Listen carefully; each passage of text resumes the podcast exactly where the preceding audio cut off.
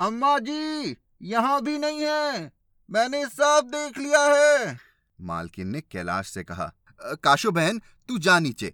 मंटू से कहे कि जरा कुसुम से पूछ ले। उसने संभाल लिया होगा। मुझे तो यही याद है कि गुसल खाने की अलमारी में रखा था।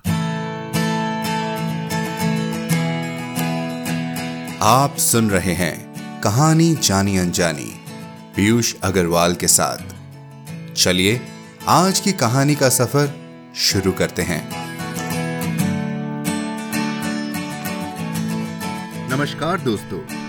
गुजिया ठंडाई के स्वाद और रंग बिरंगे रंगों से हर दिल को खुशनुमा बनाती होली की आप सबको बहुत बहुत शुभकामनाएँ। कोरोना का खतरा अभी तक टला नहीं है तो हम आशा करते हैं कि आप सावधानी से होली मनाएँगे और सिर्फ़ अपने परिवार के साथ ही रंगों में घुल जाएँगे। मैं भी आपके साथ होली खेलने का मौका नहीं छोड़ना चाहता। आखिर हम भी तो एक परिवार हैं। इसलिए अपने कहानियों के पिटारे में से आज चुनकर खूबसूरत कहानी लाया हूँ, होली का त्योहार मनाने के लिए। अब होली का नाम सुनते ही सबको दिखते हैं रंग, पानी और घर परिवार और दोस्तों का साथ, खूब सारी हँसी ठिठोली। तो कहानी भी क्यों ना हो जाए कुछ ऐसी ही? आज की कहानी का नाम है होली का मज़ाक, जिसे लिखा है यशपाल जी ने।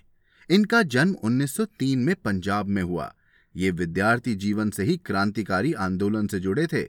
यशपाल जी के लेखन की प्रमुख विद्या उपन्यास है, लेकिन अपने लेखन की शुरुआत उन्होंने कहानियों से की।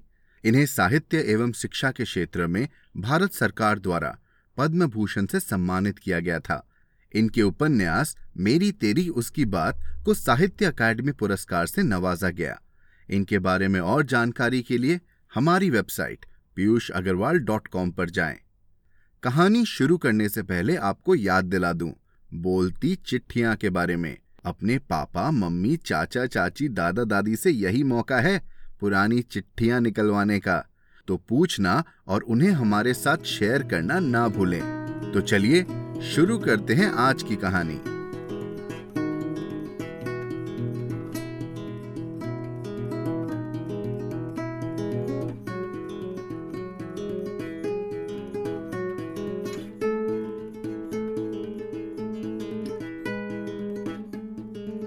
होली का मज़ाक यशपाल। अब बीबी जी आप आवेंगी कि हम चाय बना दें? किलसिया ने ऊपर की मंजिल की रसोई से पुकारा। नहीं तू पानी तैयार कर तीनों सेट मेज पर लगा दे मैं आ रही हूँ। बाज आए तेरी बनाई चाय से। सुबह तीन तीन बार पानी डाला तो भी इनकी काली और जहर की तरह कड़वी। तुम्हारे हाथ डिब्बा लग जाए तो पत्ती तीन दिन नहीं चलती सात रुपए में डिब्बा आ रहा है। मरी चाय को भी आग लग गई है। मालकिन ने किलसिया को उत्तर दिया। आलस्य अभी टूटा नहीं था। जरा और लेट लेने के लिए बोलती गई। अब बेटा मंटू, तू जरा चली जा ऊपर। तीनों पार्ट बनवा दे। बेटा, जरा देख कर पत्ती डालना। मैं अभी आ रही हूँ। अम्मा जी जरा तुम आ जाओ। हमारी समझ में नहीं आता। बर्तन सब लगा दिए हैं। सत्रह वर्ष की मंटू ने ऊपर से उत्तर दिया। ठीक ही कह रही है लड़की, मालकिन ने सोचा। घर मेहमानों से भरा था, जैसे शादी ब्याह के समय का जमाव हो। चीफ इंजीनियर खोसला साहब के रिटायर होने में चार महीने ही शेष थे। तीन वर्ष की एक्सटेंशन भी समाप्त हो रही थी। पिछले वर्ष बड़े लड़के और लड़की के ब्याह कर दिए थे। रिटायर होकर तो पेंशन पर ही निर्वाह करना था। जो काम अब हज़ार में हो जाता, रिटायर होने पर उस पर तीन हज़ार लगते। रिटायर होकर इतनी बड़ी तेरह कमरे की हवेली भी नहीं रख सकते थे। पहली होली पर लड़की जमाई के साथ आई थी। बड़ा लड़का आनंद सात दिन की छुट्टी लेकर आया था, इसलिए बहू को भी बुला लिया था। आनंद की छोटी साली भी बहन के साथ लखनऊ की सैर के लिए आ गई थी। इंजीनियर साहब के छोटे भाई गोंडा ज़िले में किसी शुगर मिल में इंजीनियर थे। मई में उनकी लड़की का ब्याह था। वे पत्नी, साली और लड़की के साथ दहेज खरीदने के लिए लखनऊ आए हुए थे। पूरा जमाव था। मालकिन ऊपर पहुँची। प्लेटों में अंदाज से नमकीन और मिठाई रखी। जमाई ज्ञान बाबू के लिए बिस्कुट और संतरे रखे। साहब इस समय कुछ नहीं खाते थे। उनके लिए थोड़ी किशमिश रखी। किलसिया और सित्तो के हाथ नीचे भेजने के लिए ट्रे में चाय लगाने लगी। अम्मा जी ये क्या? मंटू माँ के बाएँ हाथ की ओर संकेत पर झल्ला उठी। फिर वही डंडे वाली खाली कलाइया। कड़ा फिर उतार दिया। तुम्हें तो सोना घिस जाने की चिंता खाई जाती है। ए, नहीं मंटू माँ ने समझाना चाहा। तुम जरा ख्याल नहीं करती। मंटू बोलती गई इतने लोग घर में आए हुए हैं त्योहार का दिन है यही तो समय है कि कुछ पहनने का और तुम उतार कर रख देती हो। मंटू झुंझला ही रही थी कि उसकी चाची मालकिन की देवरानी लीला नाश्ते में सहायता देने के लिए ऊपर आ गई।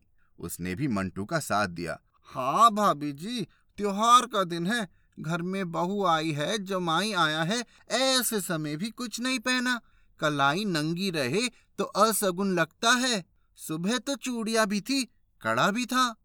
मालकिन ने नाश्ता बांटने से हाथ रोककर मंटू से कहा, जा ननी, दौड़कर जा, बीच वाले गुसलखाने में देख, सिर धोने लगी थी तो बालों में उलझ रहा था, वहीं उतार कर रख दिया था, जहाँ मंजन वंजन पड़ा रहता है, वहीं रखा था, लाकर पहना दे। मंटू जी धड़धड़ाती हुई नीचे गई, गुसलखाने में देखकर उसने वहीं से पुकारा, अम्मा जी, यहाँ कुछ नहीं है। मालकिन ने मंटू की बात सुनी तो चेहरा पर चिंता झलक आई। देवरानी से बोली, लीला, मेरे बाद तुम नहाई थी ना? तुमने नहीं देखा? अलमारी में रख दिया था। और फिर वहीं बैठे बैठे मंटू को उत्तर दिया अच्छा बेटी, जरा अपने कमरे में तो देख ले। ड्रेसिंग टेबल की दराज में देख लेना। कपड़े वहीं पहने थे। लीला की बहन कैलाश भी आ गई थी। उसने भी पूछ लिया, क्या है? क्या नहीं मिल रहा? लीला को भाभी की बात अच्छी नहीं लगी। चेहरा गंभीर हो गया। उसने तुरंत अपनी बहन को संबोधन किया, काशो, हम दोनों तो नीचे के गुसलखाने में नहाने गई थी। मालकिन ने देवरानी के बुरा मान जाने की आशंका में तुरंत बात बदली। मैं तो कह रही हूँ कि तू वहाँ नहाई होती तो उठाकर संभाल लिया होता भाभी की बात से लीला को संतोष नहीं हुआ।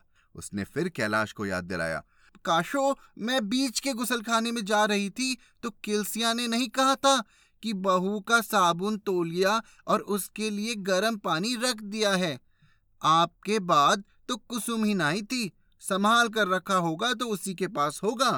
बीच की मंजिल से फिर मंटू की पुकार सुनाई दी। अम्मा जी यहाँ भी नहीं है। मैंने सब देख लिया है। मालकिन ने कैलाश से कहा काशो बहन तू जा नीचे। मंटू से कहे कि जरा कुसुम से पूछ ले, उसने संभाल लिया होगा। मुझे तो यही याद है कि गुसल खाने की अलमारी में रखा था। कैलाश नीचे जा रही थी तो लीला ने मालकिन को सुझाया। भाभी जी, आपके बाद किलसिया कमरे में आ गई थी। बोली, गोल कमरे में चाय दे दी है। बड़े साहब, जमाई बाबू और बड़े भैया, तीनों वहीं पी रहे हैं। पकोड़े लौटा दी है। कोई नहीं खाएगा।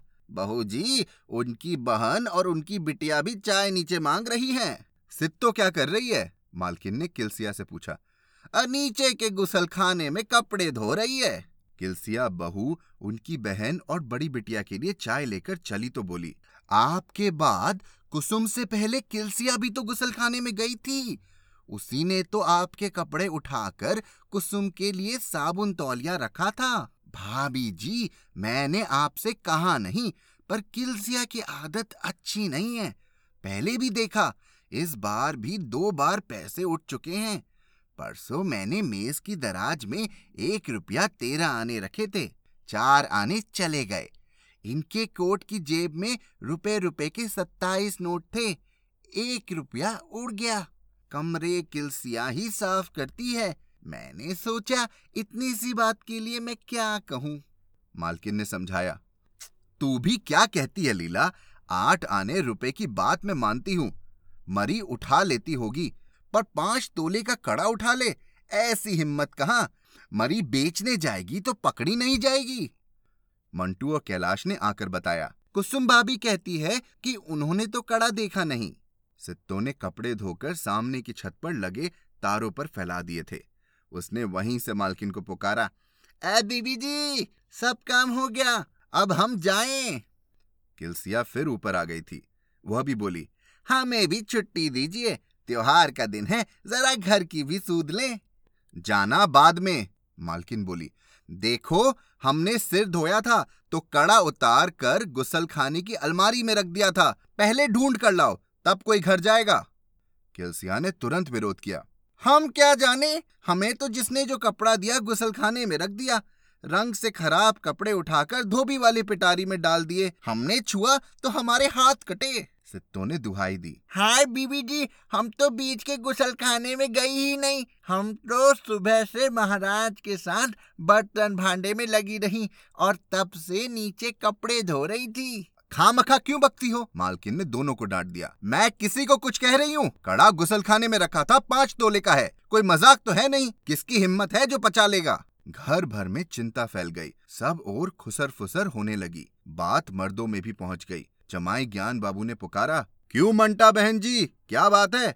माँ जी, मंटा ने छिपा लिया है। कहती है, पाँच चॉकलेट दोगी तो ढूंढ लेगी।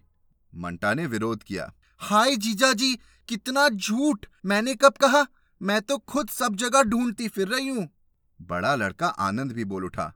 अम्मा जी, याद भी है कि कड़ा पहना था। कहीं स्टील वाली अलमारी में ही तो नहीं पड़ा है। तुम घर भर ढूंढवा रही हो। तुम भूल भी तो जाती हो। चाबियाँ रखती हो ड्रेसिंग टेबल की दराज में छिपाकर और ढूंढती हो रसोई में। मालकिन ने जीना उतरते हुए बेटे को उत्तर दिया। तुम भी क्या कह रहे हो? कल शाम लीला के साथ दाल धो रही थी। तो बाएँ हाथ से घड़ी खोलकर रख दी थी। मंटू ने शोर मचाया, खाली कलाई अच्छी नहीं लगती। वही घड़ी नीचे रखकर कड़ा ले आई थी। बड़ी लड़की ने माँ का समर्थन किया। क्या कह रहे हो भैया? सुबह भी कड़ा मम्मी जी के हाथ में था, हमने खुद देखा है। कैलाश ने भी वीणा का समर्थन किया। सुबह मिश्रानी जी के यहाँ गई थी, तब भी कड़ा हाथ में था। मिश्रानी जी ने नहीं कहा था कि बहुत दिनों बाद पहना है। सित्तो ने दोनों गुसल खाने अच्छी तरह देखे। फिर महाराज के साथ रसोई में सब जगह देख रही थी। किलसिया सब कमरों में जा जाकर ढूंढ रही थी। न देखने लायक जगह में भी देख रही थी और बड़बड़ाती जा रही थी। बीबी जी, चीज़ बस खुद रख भूल जाती है और हम पर बिगड़ा करती है। बात घर में फैल गई थी। बड़े साहब और छोटे साहब ने भी सुन लिया था। दोनों ही इस विषय में जिज्ञासा कर चुके थे। छोटे साहब भाभी से अंग्रेज़ी में पूछ रहे थे। आपके नहाने के बाद नौकरों में से कोई घर से बाहर गया था या नहीं? सभी सहमे हुए थे। स्त्रियाँ, लड़कियाँ सब आँगन में इकट्ठा हो गई थी। दबे दबे स्वर में नौकरों के चोरी लगने के उदाहरण बता रही थी। अब मालकिन भी घबरा गई थी। देवरानी ने उनके समीप आकर फिर कहा, देखा नहीं भाभी, किलसिया कसमें तो बहुत खा रही थी, पर चेहरा उतर गया है। यहाँ आकर तो देखिए। किलसिया ने बड़े साहब के कमरे से चीख उठाकर पुकारा। क्यों, क्यों? क्या, क्या है? है? मंटा और वीणा ने एक साथ पूछ लिया। हम कह रहे हैं यहाँ तो आइए! किलसिया ने कुछ झुंझलाहट दिखाई। वीणा और मंटा उधर चली गई। दोनों बहनें कमरे से बाहर निकली तो मुँह छिपाए दोहरी हुई जा रही थी। हँसी रोकने के लिए दोनों ने मुँह पर आंचल दबा लिए थे। किलसिया कमरे से निकली तो भवे चढ़ाकर ऊँचे स्वर में बोल उठी रात साहब के तकिए के नीचे छोड़ाई, घर भर में ढूंढाई करा रही है। पापा के तकिए के नीचे, मंटा ने हँसी से बल खाते हुए कह ही दिया। लीला, कुसुम, कैलाश, नीता सबके चेहरे लाज से लाल हो गए। सब मुँह छिपाकर फिस फिस करती इधर से उधर भाग गई। मालकिन का चेहरा खिसखिसाहट से गंभीर हो गया। अवाक निश्चल रह गई।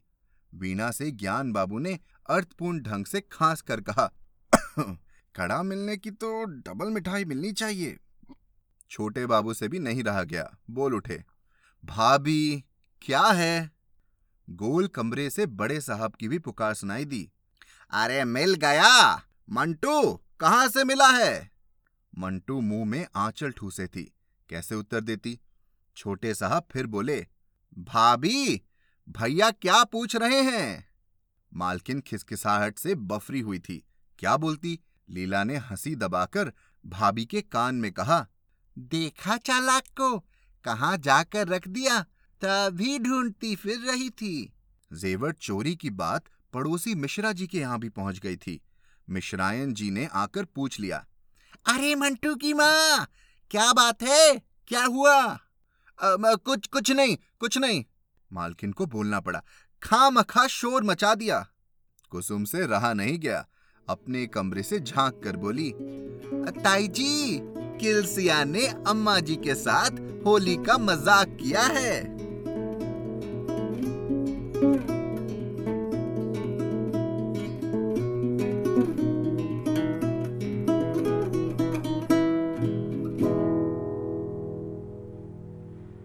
कैसा लगा ये मज़ाक? पूरा घर सर पर उठा लिया ना? मुझे यकीन है आपके घर में भी ऐसे किस्से हुए होंगे। तो अपने वो किस्से हमें ज़रूर बताएँ।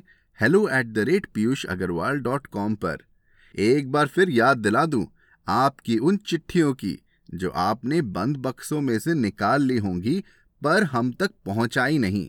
तो बस बन जाइए बोलती चिट्ठियों का हिस्सा और भेज दीजिए हमें आपके वो भूले बिसरे खत। चिट्ठी कैसे सबमिट करें और बाकी जानकारी के लिए। हमारी website Piyush Agarwal dot com पर जाएँ। हम तक चिट्ठी पहुँचाने की आखिरी तिथि नज़दीक है। इसी नोट पर अगले हफ़्ते एक नई कहानी के साथ मिलने का वादा लेकर मैं आपसे विदा लेता हूँ। हर शुक्रवार आप तक नई कहानियाँ लाने का श्रेय मैं अपनी टीम को देना चाहूँगा। आज के एपिसोड की प्रोड्यूसर हैं देवांशी बत्रा। आप सुन रहे थे कहानी जानी अनजानी पीयूष अग्रवाल के साथ, जो कि इंडी पॉडकास्टर की एक पेशकश है। तो हम आपसे मिलते रहेंगे हर शुक्रवार। तब तक के लिए अपना ध्यान रखिए, स्वस्थ रहिए और मुस्कुराते रहिए।